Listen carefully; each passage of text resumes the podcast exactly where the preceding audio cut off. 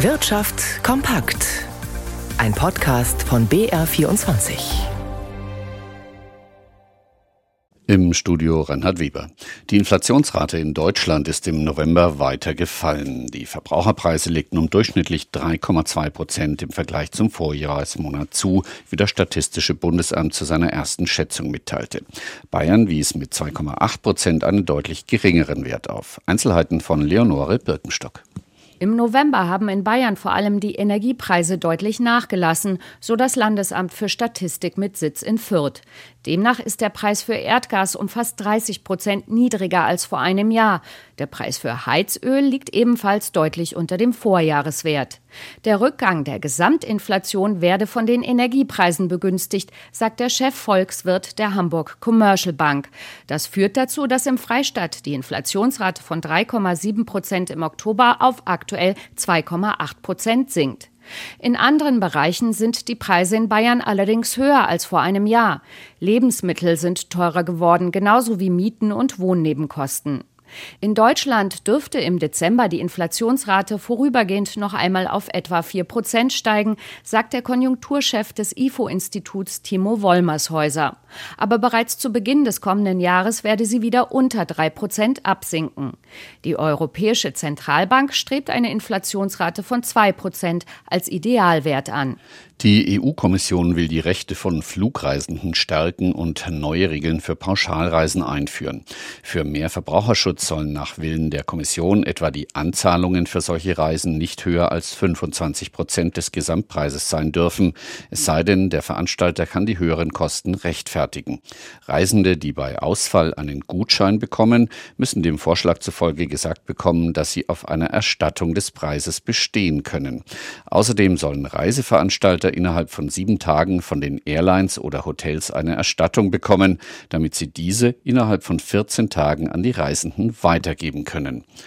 Jedes zweite Unternehmen in Deutschland kann offene Stellen nicht besetzen. Das ist das Ergebnis des aktuellen Fachkräftereports der Deutschen Industrie- und Handelskammer DIHK, für den mehr als 22.000 Firmen befragt wurden. Hochgerechnet fehlen rund 1,8 Millionen Fachkräfte hierzulande. Gäbe es diese Lücke nicht, könnte das Bruttoinlandsprodukt rein rechnerisch 2 Prozentpunkte höher ausfallen, schätzt die DIHK. Einzelheiten von Anja Dobrudinsky. Von den Unternehmen, die aktuell auf Mitarbeitersuche sind, haben 8 von 10 Schwierigkeiten dabei. Inzwischen sind fast alle Branchen betroffen. Besonders groß ist der Personalmangel in technikorientierten Bereichen wie dem Werkzeugmaschinenbau, dem Fahrzeugbau und der Elektrotechnik. Am häufigsten fehlen den Firmen Menschen mit einer dualen Ausbildung. Das ist bei mehr als der Hälfte der befragten Unternehmen der Fall. Auch Handwerksmeister und Hochschulabsolventen gibt es zu wenige. Welche Folgen hat diese Fachkräftelücke? Rund 40% der Unternehmen müssen schon jetzt ihre Angebote einschränken, also Öffnungszeiten verkürzen oder am Service sparen. Viele verlieren auch Aufträge, weil sie kein Personal haben. Jede 6. Firma gibt an, wegen des Mangels an Beschäftigten nicht mehr so viel investieren zu können. Das betrifft vor allem Industriebetriebe aus den Bereichen Maschinen- und Fahrzeugbau, Medizintechnik, Datenverarbeitung und Optik. Die DIHK warnt, das seien alles Branchen, die sich mit Schlüsseltechnologien für die Zukunft beschäftigen, wie Elektromobilität, Solarenergie oder Digitalisierung. Sie fordert mehr Zuwanderung aus dem Ausland. Damit die gelingt, müsste das Angebot an Sprachkursen ausgeweitet und digitalisiert und Verwaltungsverfahren beschleunigt werden. In puncto Wirtschaftswachstum können wir beim Blick in die USA nur neidisch werden.